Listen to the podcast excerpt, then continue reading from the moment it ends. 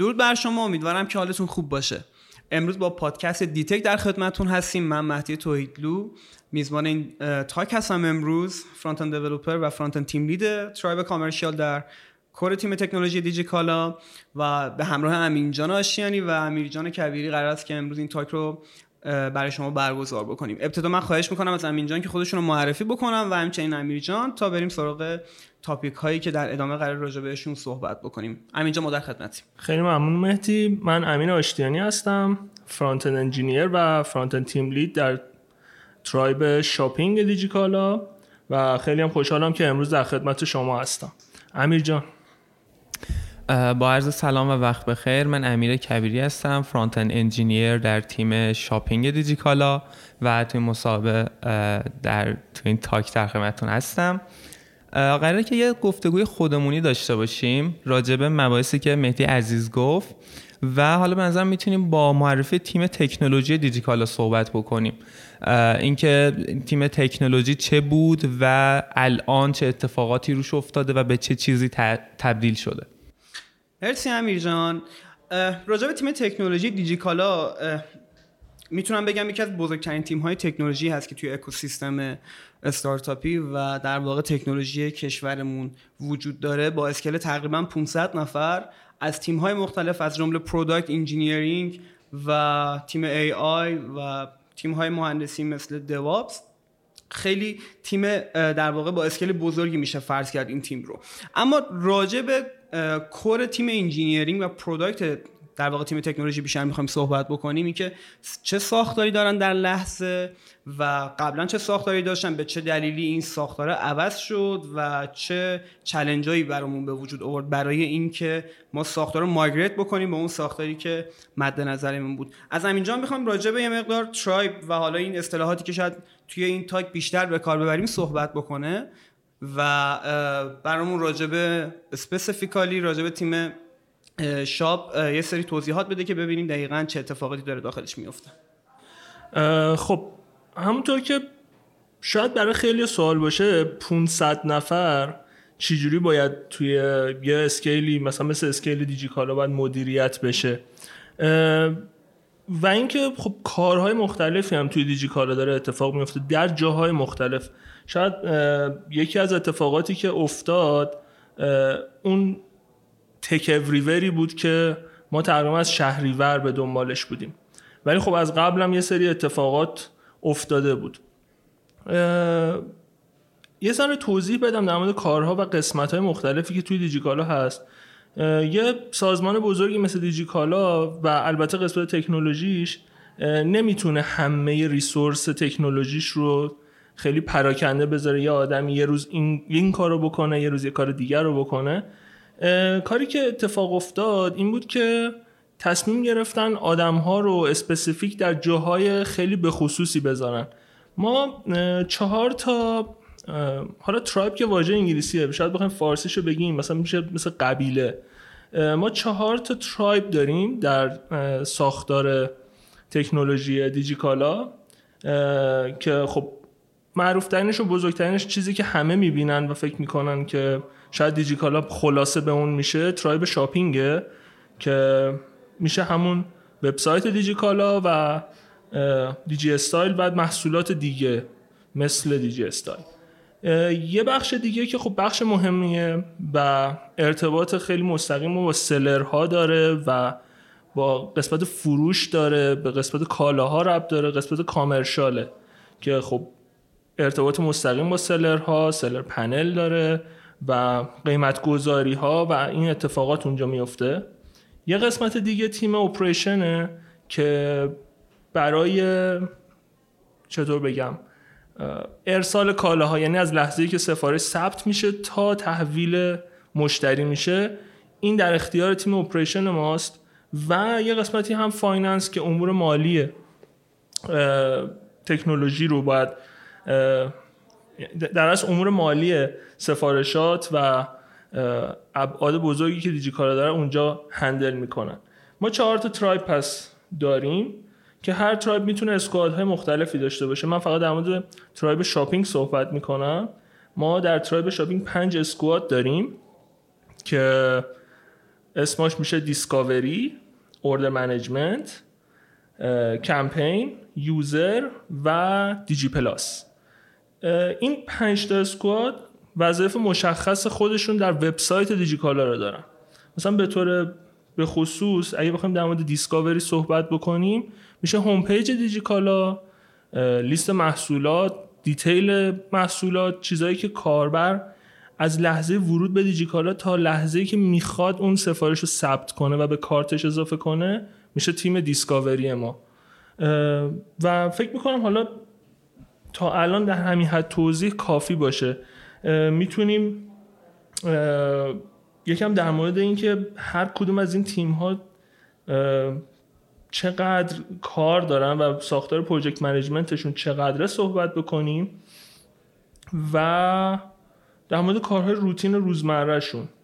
من فقط همون تیم دیسکاوری رو به عنوان مثال در مورد صحبت می‌کنم. تیم دیسکاوری ما در حال حاضر دو نفر front-end developer داره و خود تیم یه چیزی نزدیک خود تیم discovery از backend ش موبایلش و design و اینها. فکر می‌کنم یه نزدیک 20 نفر باشه که در ساختار project management scrum دارن کار می‌کنن یه project manager دارن یه product owner دارن designer دارن و دیگر افرادی که توی تیم هستن. مدلشون هم مدل scrum یه sprint های دو هفته ای دارن و این sprint های دو هفته ای خب task ها براشون assign میشه و طبق اون business ها اولویت هایی که براشون گذاشته میشه این task ها رو انجام میدن و در انتهای اون دو هفته هم این task ها رو deliver می‌کنن. و ما می‌تونم بگم در طول هفته شاید چندین بار روی وبسایت دیجیکالا دیپلوی داریم و تغییرات داریم و چیزی نیست که شاید شاید به دیدگاه یک یوزر اینجور به نظر بیاد که خیلی وبسایت دیجیکالا تغییراتی نداره. اما اینطور باید بگم که نه. ما در طول یک هفته شاید بگم خیلی چیزها رو دیپلوی می‌کنیم ای بی تست داریم و روش business تصمیم می‌گیره و چیزی نیست که خیلی ثابت باشه. ما دائما در حال تغییریم و چیزهای جدیدی رو داریم اضافه می‌کنیم. یک چیز ایستایی نیست. من فکر می‌کنم که تا همینجا کافی باشه در مورد ساختار تیم shop اگه نکته ای دارید دوستان می‌تونید اضافه کنید. مهدی جان. خیلی ممنون امین جان. شاید این ساختاری که الان در واقع کاربران راجع بهشون شنیدن از شما ساختاری باشه که خیلی وقت وجود داره ولی لازم دونستم این نکته رو بگم که قبل ترها زمانی که دیجیکالا هنوز با این restructure مواجه نشده بود با restructure tech overview ساختار به این صورت بود که خب باز هم یک سری squad یا tribe داشتیم ما. منتها به این شکل بود که هر squad یا tribe یک سری front-end developer داشتن که روی تک تک بخشا باید کار می‌کردن. برای مثال توی section shop یا همون tribe shop ما 6 نفر یا 7 نفر front-end developer داشتیم که هر developer ی چه توی بخش discovery چه توی بخش checkout چه توی بخش در واقع دیجی کلاب و مباحث مربوط به دیجی پلاس باید کار می‌کردن و بچه ها اونجا feature ها رو deploy می‌کردن. اما خب یک سری داستان ها به وجود می آورد از جمله اینکه time onboarding بچه ها خیلی بالا می‌رفت چون section های واقعا بزرگی بودن اینها و اینکه conflict بین تیم ها هم زیاد می‌شد. چرا؟ چون resource share بود و این اتفاق میافتاد که بعضی موقع ها هایی که دارن روی feature ی کار می‌کنن روی section مجبور می‌شدن handover کنن کارشون رو به یکی دیگه و برن سراغ یک section دیگه. و این شکلی در واقع conflict ی که داخل تیم به وجود می اومد چه از نظر development ی چه از نظر handover کردن پروژه چه از نظر تست مشکلات زیادی به وجود می آورد این در واقع آن چیزی بود که دیجیکالا قبلا بود توی تیم تکنولوژی و در حال حاضر با این tech overview ی که اتفاق افتاده بچه ها dedicate شدن روی squad های خودشون. برای مثال توی squad discovery بچه front-end developer صرفا روی section های discovery کار می‌کنن و کسی نمیره checkout کد بزنه. مگر در مواقع خیلی خاص و حساس از این جهت که شاید resource ی وجود نداشته باشه که روی اون section ها کد زده بشه یا feature ی develop بشه یا اینکه یه hot fix یه hot fix ی به وجود اومده و بچه ها نیاز به support دارن. من دلم می‌خواد که راجع به یک role جدیدی هم که اضافه شده مثلا توی shop صحبت بکنیم role IC یا individual contributor که امیر جان کبیری این role رو در اختیار دارن در حال حاضر توی tribe shop یه مقدار راجع به این توضیح بده امیر که رولت نسبت به بقیه دیولوپرها چه تفاوتی داره و دقیقا چی کار داری می‌کنی و یه مقدار راجع به چلنج کاریت بگو. خب خیلی ممنون مهدی جان. حالا من اگه بخوام راجع به رول آیسی بکم توضیح بدم.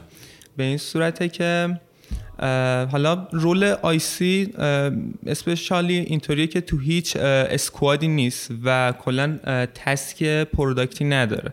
یعنی مثلا بخوام بگم بیشتر شفافش بکنم افرادی که توی squad خاص هستن خب تو اون squad که مثلا discovery باشه کار می‌کنن feature حالا develop می‌کنن. bug fix اگه باشه انجام میدن. ولی خب role IC تو هیچ کدوم از این squad ا نیست و به صورت کلی رو structure کل تیم کار می‌کنه. حالا به این مسئله که مهدی و امین عزیز اشاره کردن که راجب dedication بود اینطوری بود که خب قبلا دیجیکالا خیلی یک پارچه یک پارچه تر بود. آدما تو قسمت های مختلف کار می‌کردن. ولی خب بعد این dedication ه که آدما مجبور شدن که مخصوصا فقط روی یک زمینه focus بکنن. مثلا هر یکی مثلا بیاد روی صفحاتی که مربوط به order management کار می‌کنه که این میشه همون tribe OMC و حالا tribe discovery آدما dedicate شدن روی این مسائل. ولی خب یه مسئله که هست اینه که یه حالا change هایی ما نیاز داریم. یه زیرساختی نیاز داریم. یه پلتفرمی اون وسط داریم که یک نفر باید ownership اینو به عهده بگیره و حالا تغییرات اینو بتونه handle بکنه. حالا role IC بیشتر رو این زمینه بیشتر focus می‌کنه. حالا در ادامه این detail تر بررسی می‌کنیم که حالا به صورت روزمره چه task ایی چه تغییراتی کلا رو structure ایجاد می‌کنه. ولی به صورت کلی بخوام اشاره کنم شامل این موارد میشه. مرسی امیر جان. من فقط یه اصلاحی هم بزنم به صحبت های امیر که منظور از tribe OMC همون squad OMC tribe شامل همه اینها میشه در واقع.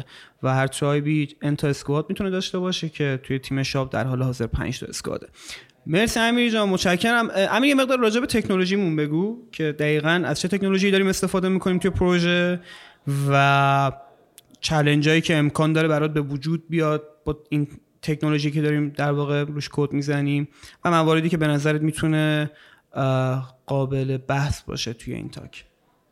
خب راجع به تکنولوژی وقتی می‌خوایم صحبت بکنیم حالا نمی‌دونم احتمالا در جریانش هستی. دیجیکالا یه تغییر تکنولوژی داشته که سال قبل این رخ داده. حالا در ادامه بیشتر راجع صحبت می‌کنیم. ولی بعد این تغییر ما رفتیم سراغ stack React JS و Next JS و تو front از این stack داریم استفاده می‌کنیم. حالا یه سری package های خودمون رو داریم. که حالا یه UI kit واسه خودمون توسعه دادیم و به صورت internally روی NPM مون publish شده. خودمون روی این کار می‌کنیم و از این استفاده می‌کنیم. ولی به صورت کلی stack مون به این صورت حالا نمی‌دونم مورد دیگه هم اگه نیاز اضافه کنم مهدی؟ مرسی امیر جان. یه مقدار بریم راجع به بحث project management صحبت بکنیم که شاید یه گریزی امین زد بهش اما خیلی وارد detail ش نشد. با توجه به اینکه هر squad ی امکان داره 20 25 نفر آدم توش کار بکنن با role های مختلف مثل engineer های side front back بچه های QA بچه های product که حالا product designer ها هستن و product analyst ا و product manager ها می‌خوام بدونم که کلیت فرایندی که یک task ی به شما handover میشه. تا زمانی که این task ready to test و done شه چیه و چه اتفاقاتی باید رخ بده که اون task ما ببریم روی production و بگیم که کاملا okay این task و الان ready to use برای کاربران در واقع وبسایت دیجی کالاست. یه مقدار راجع به این توضیح بدیم. اینجا خیلی ممنونت میشم. ببین لحظه ای که قرار یه task ی وارد پروسه ما بشه تا لحظه که بخواد خارج بشه فکر می‌کنم به نظر میاد که مثلا دو هفته است. ولی خیلی بیشتر از این حرف است تقریبا فکر می‌کنم حداقلش یه یک ماه هست و بعضی وقتا خیلی بیشتر یه زمان خیلی بیشتر می‌بره که بیشتر سمت تیم پروداکت ماست که خب از آنالیز شروع می‌کنن. یه نیازی رو حالا bug fix ها رو کاری نداریم. ما در مورد feature ها صحبت می‌کنیم. یه نیازی رو آنالیز می‌کنن. بعد تازه اینجا وارد یه سری جلساتی میشه که ها هم توش دخیل هستن. ما جلسات مثلا grooming داریم که خب پیشا پیش یه مقداری از در مورد اون task ی صحبت می‌کنیم نظرات رو میشنویم نظرات آدم ها رو خواهیم شنید. شاید ممکن باشه توی اون جلسه grooming یه سری تغییراتی اعمال بشه و البته قبلش هم یک جلسه شاید مثلا مثل brainstorming باشه که اونجا به designer مون خیلی کمک می‌کنیم که یه design دقیقی داشته باشه نسبت به اون data یی که از تیم product گرفته و البته کامنت هایی که ما روش می‌ذاریم که این کاری که داریم در موردش صحبت می‌کنیم شدنی هست یا نه. یا اگر ممکنه یه سری اتفاقات یا مشکلاتی پیش بیاد پیشا پیش یه سری نکاتی رو روش میگیم که اون conflict ها در زمان develop کمتر بشه.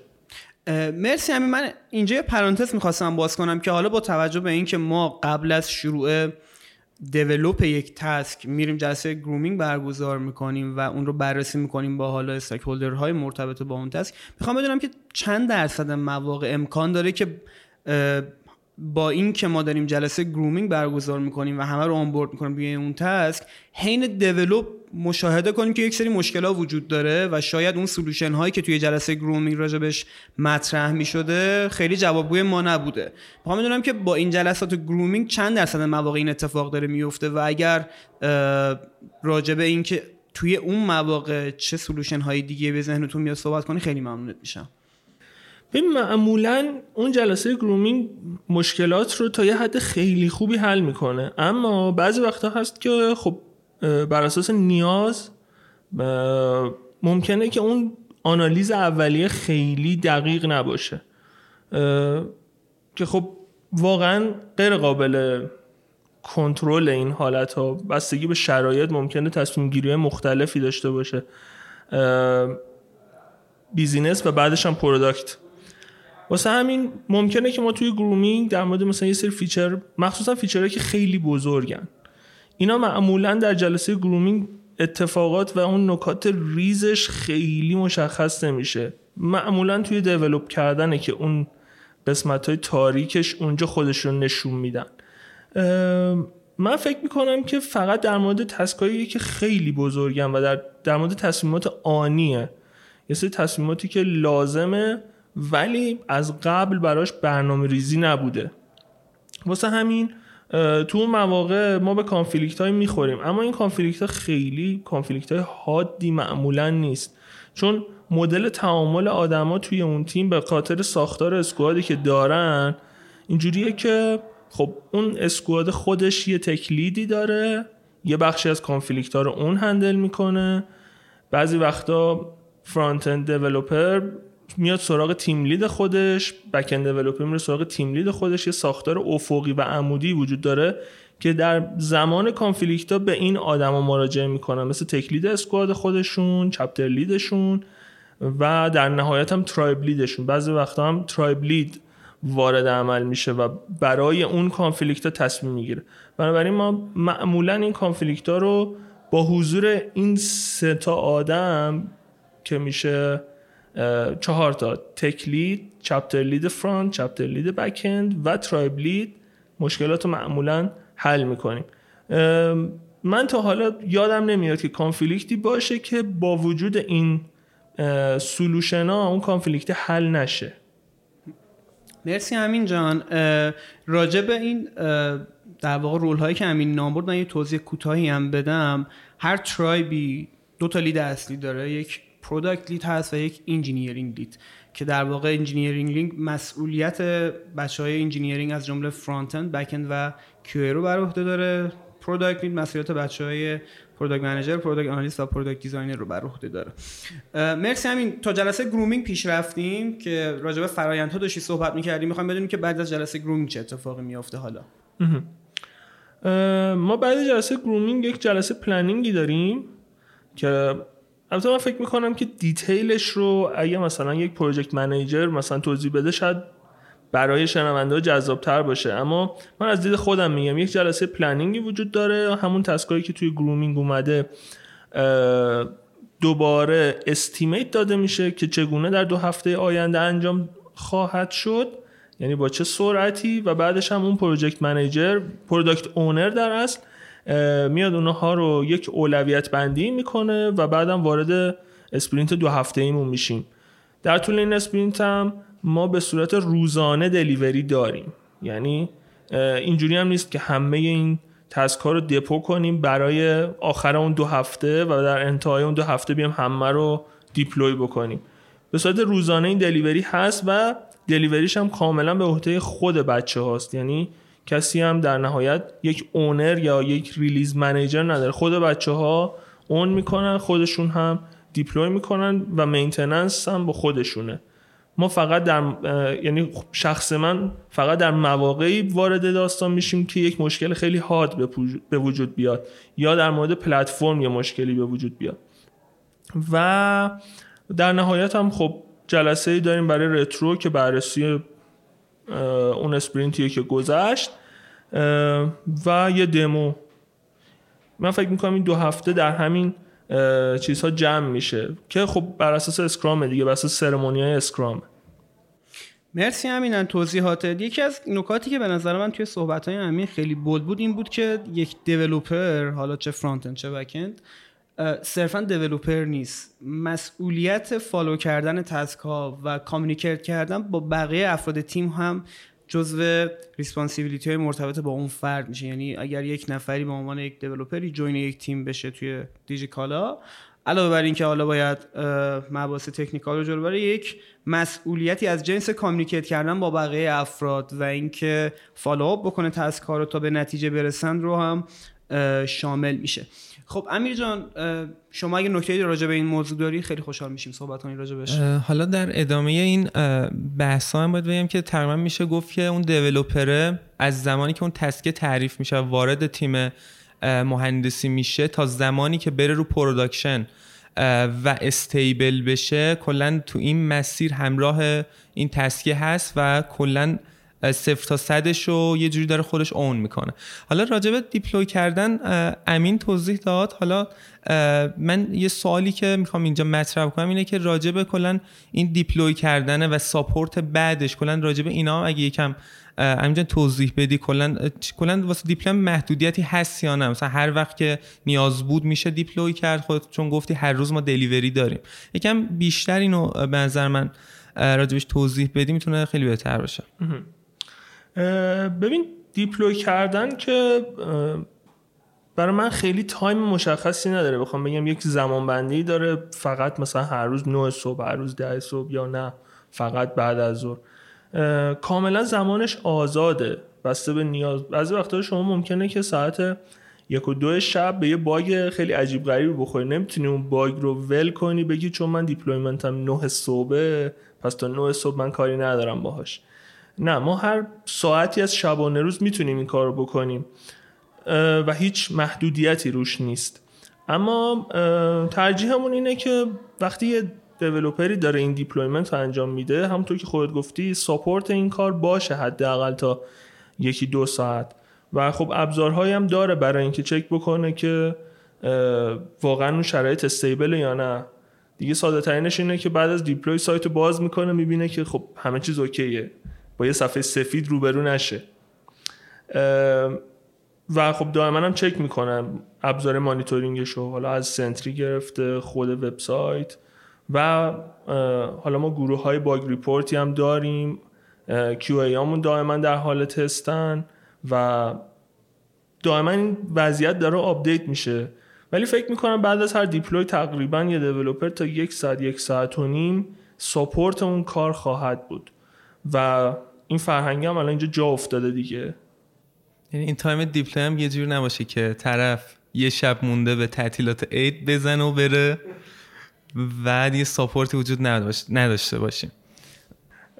نه اینجور نیست. ولی خیلی دست هم بسته نیست. ولی خب خودش هم باید اون ریسکه رو تقریبا متوجهش هست که شب مثلا عید کسی دیپلوی نمی‌زنه. که فرداش که عید دیگه و بگردیم دنبالش. اما تقریبا همه متوجه شدن من فقط یه نکته ای رو بگم. بچه ها خب می‌دونن که تقریبا دارن کجا کار می‌کنن. ما داریم در مورد یه وبسایتی صحبت می‌کنیم که 40 میلیون یوزر در ماه بازدید داره. نزدیک 7.5 میلیون آیتم داره و دان شدنش هر دقیقهش ممکنه که یه ضرر هنگفتی بزنه. بنابراین کاملا در مورد این داستان آگاه هم و می‌دونن که ریسک این کار چقدره. قبل از اینکه بخوان این دیپلوی رو انجام بدن تا جایی که ممکنه این ریسک رو کاهش میدن با تست های مختلف و اینکه یه جوری مطمئن بشن که اون کاری که دارن می‌کنن کار درستیه و باگ نداشته باشه. من باید اینو بگم که ما تو اون سایکلی که داریم در مورد دلیوری صحبت می‌کنیم همیشه QA رو داریم. QA بدون گیرین QA هیچ وقت چیزی دیپلوی نمیشه. یعنی نباید بشه چون بعضی وقتا هم هست که این اتفاقا میفته بدون گیرین QA هیچ وقت چیزی deploy نمیشه. بنابراین ما یه درصد خوبی از اطمینان داریم و ریسک رو تا جایی که ممکنه کاهش میدیم که سایت تا 99 درصد حالات بالا باشه و uptime 99 ممیز 99 داشته باشه. okay خیلی ممنونم از توضیحاتت امین جان. یه مقدار بحث رو می‌خوام بکشونم به سمت technical و یه مقدار راجع به aspect های technical در واقع کاری که داریم راجع به صحبت می‌کنیم بحث بکنیم. از امیر می‌خوام که راجع به تکنولوژی که داریم کار می‌کنیم یه مقدار بیشتر توضیح بده. اینکه تکنولوژی که سایت شاپ داریم چیه دقیقا؟ با چه framework چه library ابزارهای مانیتورینگی که حالا احتمالا استفاده می‌کنیم اگر ابزار تست خاصی داریم. و مواردی مثل این رو یه مقدار می‌خوام امیر توضیح بده راجع بهشون تا بچه هایی که دارن گوش میدن یه مقدار از نظر تکنیکال آشنایی بیشتری داشته باشن با همون و بدونن که دقیقا با چه استکی مواجه میشن. اگر یک روزی افتخاری اینو داشته باشیم که در خدمتتون باش در خدمتشون باشیم در دیجیکالا. خب حالا من این سری توضیحات که راجع به استکمون دادم به چه صورته. حالا یکم می‌خوام راجع به این بیشتر توضیح بدم که از چه تکنولوژی هایی استفاده می‌کنیم کلا چه چلنج هایی تا حالا داشتیم و کلا این فرایند دان شدن تسکه از لحظه که شروع میشه تا تموم میشه از لحاظ تکنولوژی به چه صورته؟ خب حالا ما اینجا همونطور که گفتم stack مون روی React و Next ه ولی خب ما به خاطر یه سری که سر scalability و اینا داشتیم اومدیم یه سری trick های روی Next زدیم تا بتونیم load خیلی بالایی از user ها رو handle بکنیم. که حالا این detail راجع به این صحبت می‌کنیم سر مبحث rewrite ولی حالا من اینجا بخوام یه توضیح بدم. به این صورت بوده که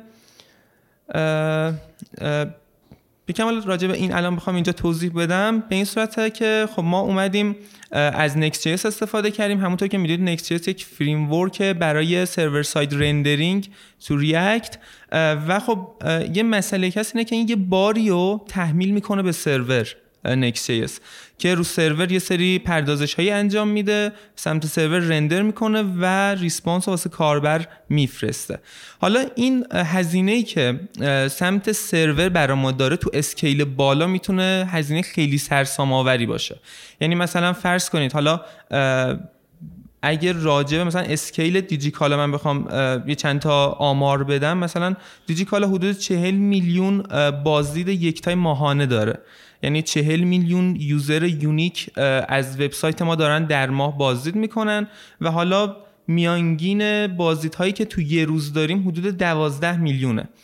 تو این scale کوچکترین سرباری که ما بخوایم روی سرور اضافه بکنیم باعث میشه که یه افت شدید performance ی داشته باشیم و هزینه های سخت افزاریمون رو خیلی ببره بالا.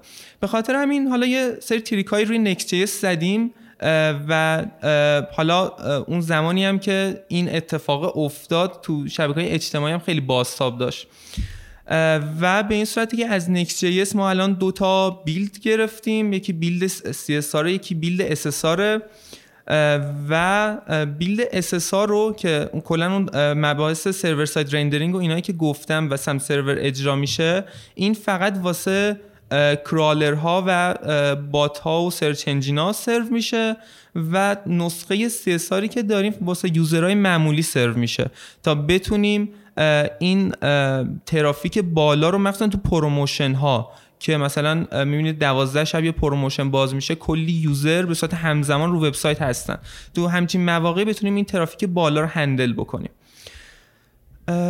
و حالا یه نکته دیگه هم بخوام راجبش بگم. حالا راجب مسئله مانیتورینگ و تستمون اگه بخوام یکم بیشتر توضیح بدم سر مانیتورینگمون خب ما یه سری اتوماسیون هایی داریم که به محض اینکه یک feature ی رو ship می‌کنیم رو production اینو مانیتور می‌کنیم ببینیم که چطوری داره رفتار می‌کنه. حالا یه سری metric ها و index های index های واسش داریم که نشون میده حال وبسایت هم الان چقدر خوبه.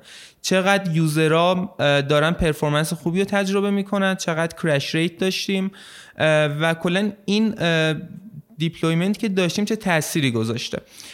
خب حالا یه سری اتوماسیون هم واسه این کار داریم. اگه اتفاق بدی افتاد سریع alert داده بشه و ما متوجه بشیم و سریع مشکل رو fix بکنیم. ولی خب قبل این بازم حالا راجع اینا صحبت کردیم. ولی قبل اینکه این ship بشه ما باید حالا تا حد خیلی خوبی مطمئن باشیم داره درست کار می‌کنه. که این کار توسط QA حالا چه به صورت دستی چه به صورت اتومات انجام میشه. و حالا ما سمت خودمون یه سری تستایی هم داریم. که اینا رو تو این cycle CI/CD که داریم run می‌کنیم تا از صحت stability کدی که ship میشه رو production مطمئن بشیم. راجب یه مسئله دیگه اگه بخوام توضیح بدم راجب monkey testing ه. ما یه سری یه روش تست دیگه هم داریم که رو stage مون به صورت 24 ساعته در حال اجراست و به این صورته که یه چند تا agent واقعی یعنی یه agent شبیه سازی شده است که دقیقا مثل یه user واقعی act می‌کنه. و به صورت 24 ساعته داره روی سرورهای stage مون run میشه. و اگه مشکلی به وجود بیاد اونم سریع اینا رو detect می‌کنه و alert میده به developer ها که ما سریع متوجه بشیم تو حالت stage و fix ش بکنیم. حالا یکم بیشتر بخوام راجبش توضیح بدم. به این صورته که خودش به صورت random سایت رو باز می‌کنه سناریوهای مختلف رو تست می‌کنه. حالا به صورت random میاد یه page ی رو پیدا می‌کنه کلیک می‌کنه روش میره صفحش عوض می‌کنه. اونجا یه سری کارا انجام میده دوباره صفحش عوض می‌کنه و به صورت 24 ساعته داره انجام میشه. خب اینم راجب مبحث تستینگمون. حالا نمی‌دونم میجان تو اگه نکته ای هست می‌خوای اضافه کنی؟ من توضیحاتت کامل بودم امیر جان. متشکرم. یه مقدار می‌خوایم راجع به کلا این صحبت بکنیم که چرا اصلا رفتیم سمت ریرایت. شاید سوال خیلی ها باشه با اینکه تقریبا یک سالی ازش گذشته و افکت نسبتا بزرگی داشته نسبتا که قطعا بزرگی داشته توی بیزینسمون. یه مقدار راجع به این صحبت بکنیم که اصلا چرا رفتیم سراغ این که وبسایت رو از اول بنویسیم. لازم می‌دونم یه نکات راجبش بگم خودم و یه background خوبی توی ذهن user هامون داشته باشیم راجع به این مبحث. خب اون تکنولوژی که قبلا ما کار می‌کردیم روی دیجیکالا مخصوصا side front-end ش تکنولوژی بود که خب شاید رو خیلی از وبسایت قدیمی دیده باشید. یه architecture MVC بود که داخل یک پروژه که حالا می‌تونست framework Symfony PHP باشه یا هر چیز دیگه ای تمامی template های side front-end وصل می‌شدن به کنترلرها و اون data هایی که باید generate می‌شد و همشون side server render می‌شدن و ارسال می‌شدن side client. یعنی عملا با back-end ها روی یک پروژه داشتیم کار می‌کردیم که حالا front-end engineer ها روی template engine هایی مثل Twig یا حالا Blade Laravel کار می‌کردم و مستقیما با jQuery و pure JavaScript روشون کد می‌زدم یه سری مشکل ها به وجود میاورد برای ما این مبحث که اگر بخوام خیلی خلاصه بهشون اشاره بکنم کما اینکه شاید خودتون هم تجربهش کرده باشید از این قبیل challenge ها رو یک بحث hiring مون بود. یعنی از یه جایی به بعد ما زمانی که توی مصاحبه ها به این موضوع اشاره می کردیم که stack ما jQuery و pure JavaScript خیلی ها علاقه ای نشون نمی‌دادن به اینکه بیان توی تیم تکنولوژی کار بکنن. و یکی از challenge هایی بود که خب باعث می‌شد که خیلی نتونیم اونطور که باید ها رو جذب بکنیم داخل تیم تکنولوژی. یه مبحث دیگه ای که وجود داشت این بود که سرعت development روی این stack به شدت کند بود. چرا؟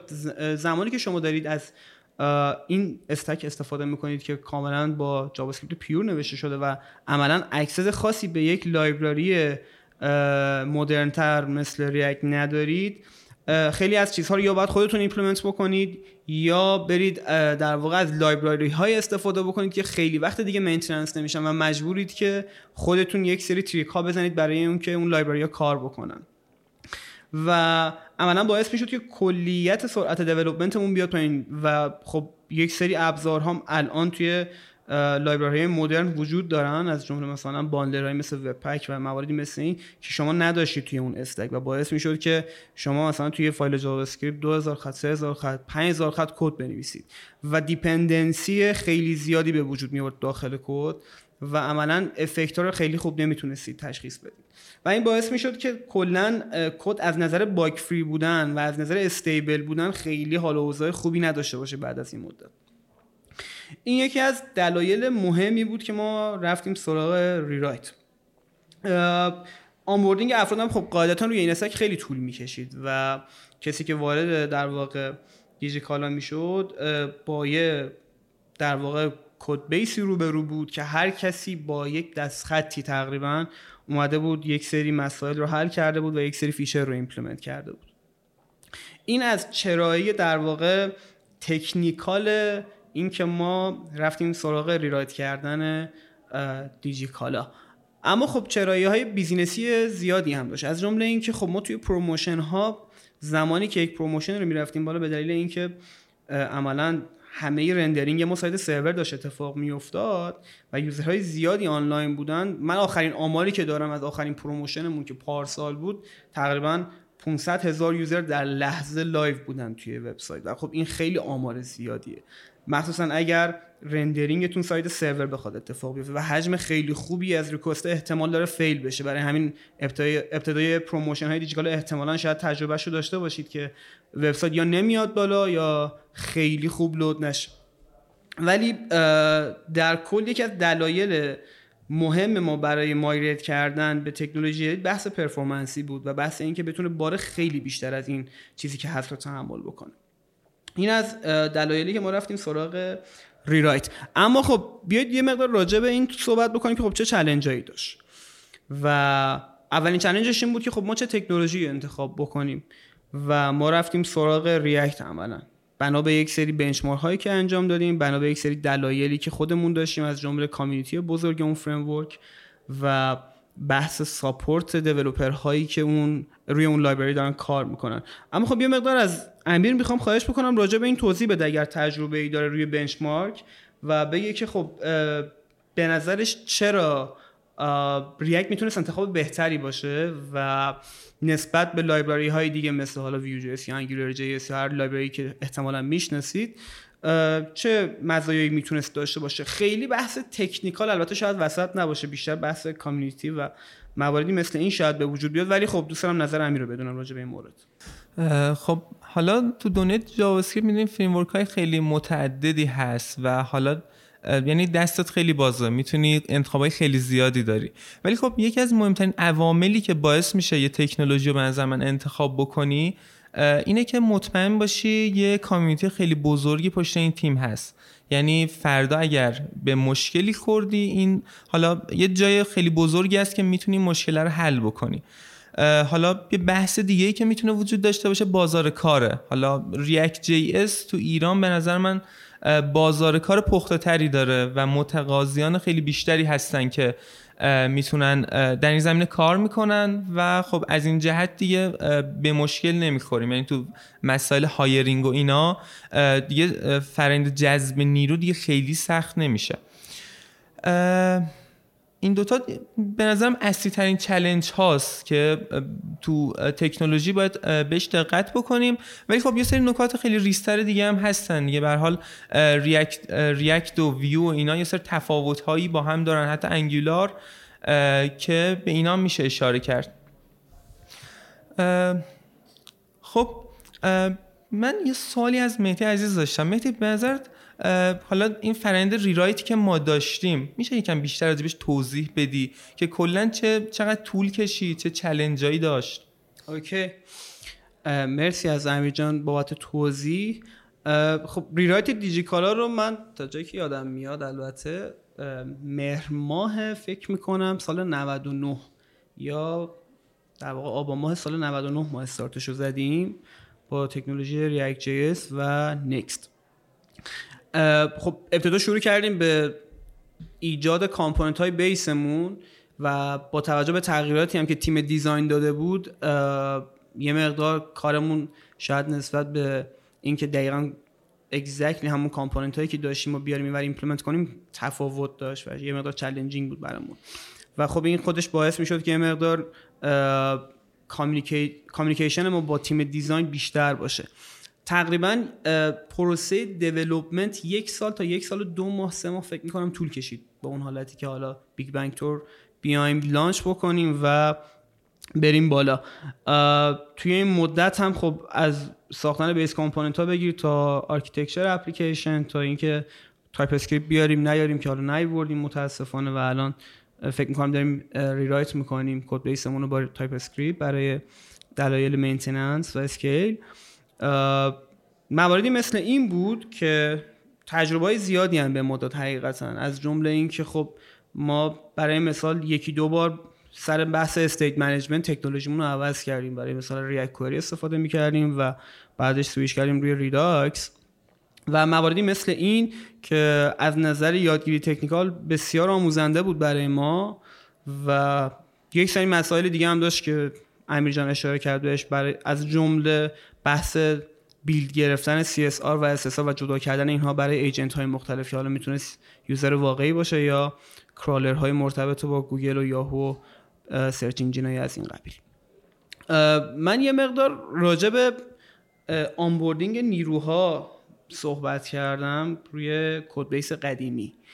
می‌خوام از امین خواهش کنم راجع به onboarding نیروها روی code base جدید یه مقدار صحبت بکنه که آیا اصلا تفاوتی کرده روی سرعت onboarding مون یا نکرده و کسی که وارد عملا squad shop میشه به عنوان developer با code base دیجیکالا چجوری ارتباط می‌گیره؟ اصلا documentation ی داریم نداریم و مسائل این چنینی که ممنون میشم صحبت کنی امین راجبش. فکر می‌کنم یکی از دستاوردهایی که این rewrite برای ما داشت جدا از اینکه خب تکنولوژی بروزیه و شاید اصلا experience خوبی به user بده developer experience ه همونطور که خودت گفتی قبلا روی اون پروژه قدیم به خاطر ساختاری که داشتیم شاید خیلی اصلا دوست نداشتن میان دیجیکالا کار کنن. و خب این شاید بگم یه مشکل خیلی بزرگیه. به خاطر اینکه شما یه code base قدیمی داری با تکنولوژی قدیمی خیلی دوست نداشته باشن بیان تو این شرکت کار کنن. و ولی الان با تغییری که داشتیم همونطور که گفتین hiring مون خیلی راحت تر شده و در مورد onboarding من مثلا خودم رو مثال بزنم. من تقریبا 11 ماه پیش وقتی که join شدم به تیم shopping onboarding م تقریبا یک هفته بیشتر طول نکشید. جدا از اینکه حالا یه مقداری knowledge و اینا لازم آدما داشته باشن ولی به محض اینکه شما code base رو می‌بینی یه مقداری هم document همراش هست. با اون document ی که داریم که هر روزم در حال بهبودشیم که خیلی بهتر بشه فکر می‌کنم سرعت onboarding مون در بهترین حالت مثلا شاید 15 روز 20 روز باشه. حالا واسه آدمی که خیلی سریعتر بخواد onboard بشه خیلی مثلا تر باشه شاید کمتر. ولی دیگه ماکسیموم در یک ماه یک نفر می‌تونه وارد فرایند develop کردن و task گرفتن بشه. من یه پرانتز اینجا هم باز کنم. خیلی ارقام جالبی رو گفت امین راجع به time onboarding. تجربه خودم توی onboarding دیجیکالا زمانی که اون stack قدیمیه وجود داشت این بود که من فقط یک هفته طول کشید پلتفرم رو بیارم بالا. و عملا توی اون یک هفته که پلتفرم Supernova رو می‌خواستم بیارم بالا با کلی دست و پنجه نرم کردم با مسائلی مثل Docker حالا فیلترینگ و مسائل این چنینی دست و پنجه نرم کردم. و واقعا پروسه boring ی بود. عملا یک ماه یک ماه و نیم طول کشید که من تازه بفهمم چه اتفاقی داره میفته. و شاید اولین تسکم رو بعد از یک ماه یه تسک خیلی کوچیک گرفتم. ولی خب چیزی که گفتی توی یک هفته ده روز آنبورد شدن واقعا می‌تونه دست یکی از دستاوردهای بزرگ ریرایت بهش اشاره بشه و مرسی که بامون به اشتراک گذاشتین رو می‌تونه ادامه بدم اینجا یه نکته دیگه ای که کد بیس جدیدمون داره ابزارهایی که ما توی کد بیسمون داریم. از هوک هایی که مثلا برای هندل کردن ریکوستامون داریم که شاید بگم خیلی کار رو راحت کرده. کاری که قبلا دیولپرها هر دفعه داشتن یک بار مثلا برای یک ریکوست دادن و دیتا گرفتن و چیدن انجام می‌دادن و هی این کار تکرار و تکرار می‌شد. الان در قالب یه هوک کاملا در دسترس و خیلی هم سریع می‌تونید باش کار کنید یعنی این سرعت development رو هم خیلی بالا برده به نظر من. یه چیزی که به نظرم می‌رسه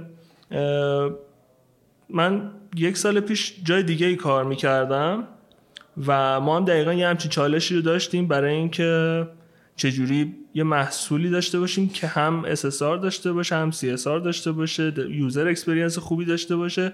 اون موقع تازه توی لینکدین بچه ها زده بودن که آره ما ریرایت کردیم دیجیکالا رو و ما هم رفتیم سایت رو باز کردیم که چقدر نرم و روون و اینا. و برامون سوال بود همیشه که چجوری SSR و CSR رو هندل کردیم. دوست دارم که فقط در مورد این یه نکتم بیشتر صحبت کنیم. چون چیزی که یادمه یه بار با هم صحبت می‌کردیم این بود که تا لحظه آخرم قرار بود که کامل از نکست استفاده کنیم و فولی SSR باشیم. اما یه تصمیم شاید خیلی عجیب ولی خیلی درست به نظر من. این بود که این بیلد ها رو از هم جدا کردید. در مورد اون نکته هم اگه صحبت کنی خیلی جالب میشه. مهدی جان. آره حتما. یه یادی کنیم از امیر حسین بکان فرانت چپترید سابق دیجیکالا که این challenge رو در واقع اون موقع fix کرد. حالا یه مقدار من هم engage بودم ولی بیشتر کاراش رو امیر حسین جان برد جلو. مبحثی که بود این بود که در واقع ما اومدیم قبل از release کردن نسخه production مون یه benchmark ی رفتیم. بهتر بگم یه تستی رفتیم یه load test ی رفتیم و متوجه شدیم که اگر خب این تعداد user هایی که ما توی promotion داریم رو اگر بیایم روی SSR و کل اپ رو SSR load بکنیم براشون اولا سرورامون میخوابه همش و به هیچ عنوان اون چیزی که ما می‌خواستیم نمی‌شد.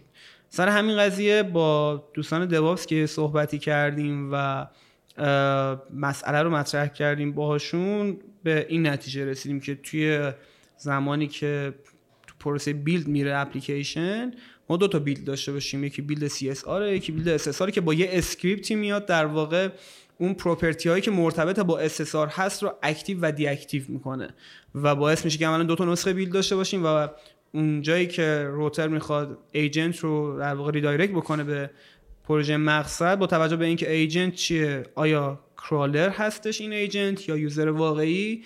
اپلیکیشن مرتبط با اون agent رو در واقع ارسال می‌کنه. side client که حالا می‌تونه اپ CSR باشه یا اپ SSR یکی از نکاتی بود که واقعا نجاتمون داد از یه حجم خوبی از شاید challenge ایی که توی بحث performance قرار بود برامون به وجود بیاره. OK اگر امیر جان صحبتی راجع به این مورد داره خیلی خوشحال میشم صحبت کنه. البته من یه نکته هم راجع به این موضوع اضافه کنم که ما code base مون یکیه و کامل داریم از نکس استفاده می‌کنیم.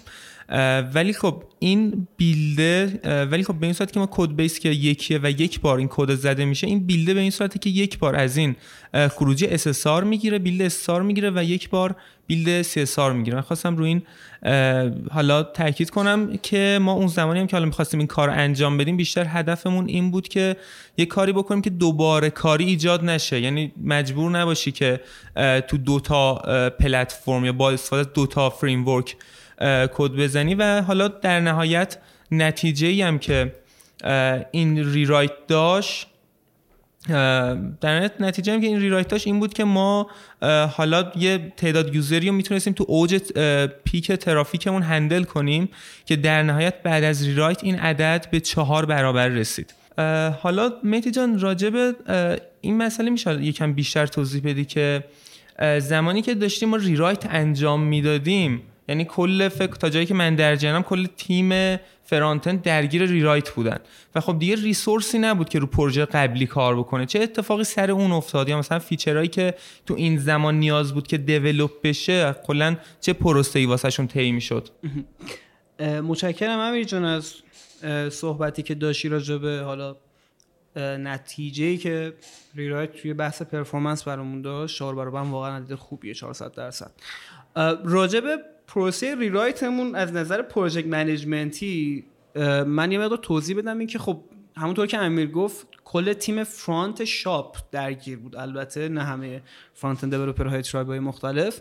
کل تیم shop درگیر بود. از جمله خود بنده که حالا موقع commercial بودم ولی یه مقداری هم از time م روی بحث rewrite صرف می‌کردم. اما مشکلی که به وجود میورد این بود که ما task ای ongoing خیلی زیاد داشتیم.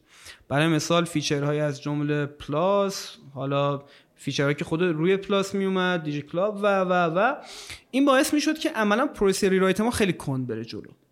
و باعث می‌شد که developer dedicate نباشه روی اون بحث rewrite و عملا اون context switching و بحث distraction developer به وجود بیاد که خیلی سرعت عمل رو میورد پایین. از یه جایی به بعد اگر اشتباه نکنم 5 6 ماه یا 7 ماه مونده به release مون ما کلا feature freeze کردیم. یعنی با business و بچه product صحبت کردیم که از این time فقط hotfix میریم و هیچ feature ی رو قرار نیست develop بکنیم روی stack قبلی. تا زمانی که rewrite به اتمام برسه و release بکنیم و از اونجا به بعدی که ما میایم در واقع feature های جدیدمون رو روی code base جدید develop می‌کنیم. که البته خب موقع release کردن همه اون چیزی که باید release نشد برای مثال صفحات landing مون هنوز رو وبسایت قدیمی بود و با یه trick از side DevOps داشتیم redirect می‌کردیم که فعلا صفحات landing مون درست کار بکنم هم مسئله از این قبیل که خب یواش یواش سویچ شد و همشون به code base جدید منتقل شد. این کلیت challenge ی بود که از نظر business ی و project management ی ما rewrite داشتیم و در واقع می‌تونست خیلی بهتر از اینها جلو بره به نظر من. اما خب به خاطر نداشتن تجربه توی همچین scale ی و همچین پروژه‌ای که دستم اومده بود یه مقدار برامون going بود این پروسه.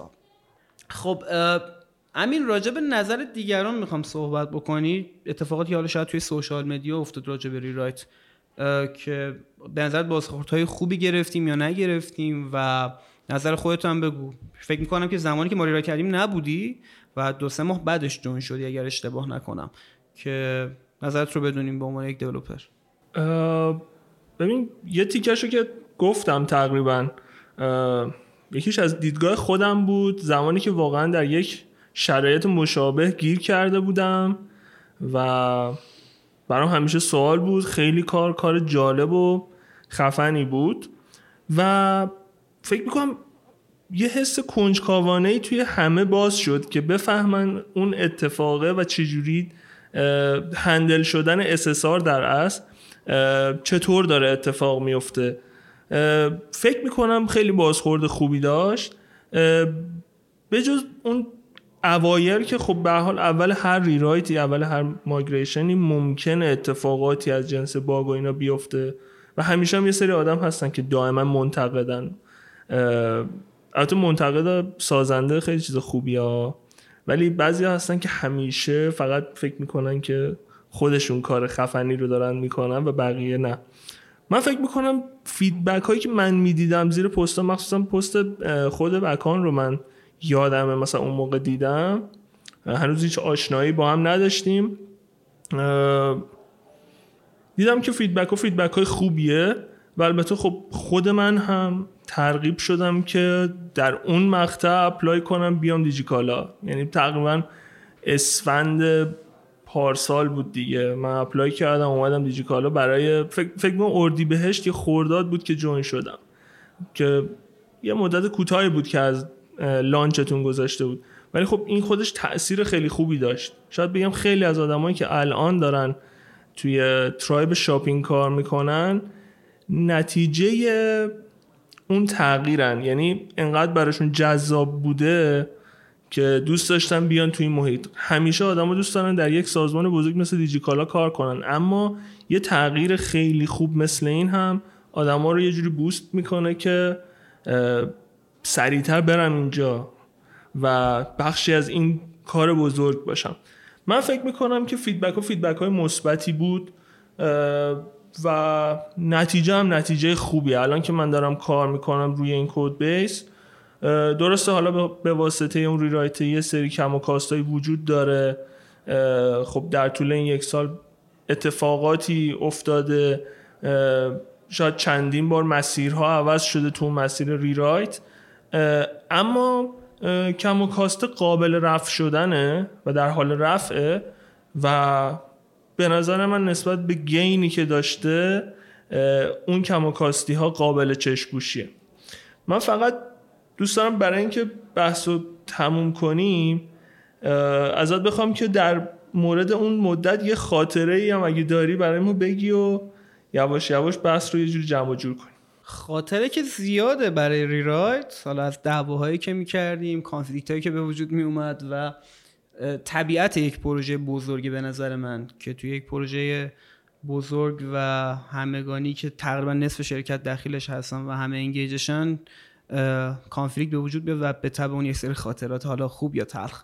اما خب یکی از خاطراتی که من خیلی دوستش دارم و به نظرم می‌تونم اینجا مطرحش بکنم یه جلسه ما گذاشته بودیم با director engineering مون و قرار بود صحبت بکنیم راجع به اینکه امکان داره مثلا تو دو سه ماه آینده چه challenge ایی داشته باشیم برای release و چجوری prevent شون بکنیم و یه جوری چی بهش میگن؟ پیشگیری بهتر از درمان بود عملا جلسه. و حالا مباحث تکنیکال به کناری که بچه ها برگشت گفت که خب اگر فردا ما هممون کرونا بگیریم چیکار بکنیم؟ و این بحثی بود که افتاد و دایرکتور انجینیرمون گفت که ایشالله که نمی‌گیرید همتون سالم میمونید و اینا. فرداش دونه به دونه بچه ها کرونا گرفتن و تو دو هفته نیومدن شرکت. عملا یک جوری write ما فریز شده بود و تنها چالشی که بهش فکر نمی کردیم بهش بخوریم همون بحث کرونا و بحث بیماری بود که بچه ها داشتن و یکی از خاطراتی که به نظر من خیلی جالب میاد یکی از خاطراتی هم که به نظر من خیلی جالب بود روزی بود که می‌خواستیم release بکنیم ساعت 6 صبح بود که حالا تقریبا همه بچههایی که engage پروژه بودن حضور داشتن داخل شرکت. همه چشا پف کرده خوابالود نمی‌دونستیم بریم بالا آیا الان میترکیم نمیترکیم. release رو رفتیم بالا و اتفاقی که افتاد این بود که نمودار فروشمون به یک باره خوابید و ما ترسیدیم از اینکه وا ویلا الان دیگه فروش نداره دیجیکالا و الان بدبخت میشیم هممون اخراج میشیم. بعد بعد از چند ثانیه دیدیم یواش یواش نمودار داره برمیگرده به حالت عادی و متوجه شدیم که خب یه downtime ی مثل که وجود به وجود اومده برای user که نتونستن حالا به هر دلیلی چکاتشون رو انجام بدن و بعد از حالا چند ثانیه چکات ها دوباره انجام می‌شد و خب خیالمون خیلی راحت شد. از این قضیه خفیف رد کردیم خلاصه سر اون مورد. این از خاطراتی بود که توی ریرای داشتیم. خیلی خاطرات زیاده واقعا. توی این جلسه قطعا نمی گنجه ولی خب این یکی از مواردی بود که به نظر من گفتنش خالی از لطف نبود. متشکرم از امین جان و امیر جان که توی این تاک حضور داشتن و همراهیمون کردن. صحبت دیگه ای من ندارم. خیلی ممنون از شما که time تون رو در اختیار ما گذاشتید برای شنیدن این نکات. در ادامه این talk ها ما talk مرتبط با tribe commercial رو هم خواهیم داشت و راجع به حالا tribe commercial ماهیت کاری که دارم بچه ها انجام میدم و vision ی که در tribe در tribe commercial قرار به وجود بیاد تا آینده کوتاه حتما راجبش صحبت خواهیم کرد. من از امین جان و امین جان خواهش می‌کنم اگر صحبتی دارن با شنوندگان عزیزمون انجام بدم و talk رو تمومش بکنیم. امین جان ما در خدمتیم. نه من نکته ای ندارم. خیلی ممنون از وقتی که گذاشتیم. مهدی جان مرسی که با ما بودی و این توضیحات دادی چون ما در مورد اون time rewrite خیلی اطلاعات کاملی نداشتیم واسه شنونده ها. و همین. خیلی ممنون از وقتی که می‌ذارید و این پادکست رو گوش می‌دید. منم تشکر می‌کنم. مرسی از وقتی که در اختیار ما گذاشتین و گوش کردین. امیدوارم واسهتون جالب و مفید بوده باشه. متشکرم از همتون. مخلص شما. خدا نگهدار. خداحافظ.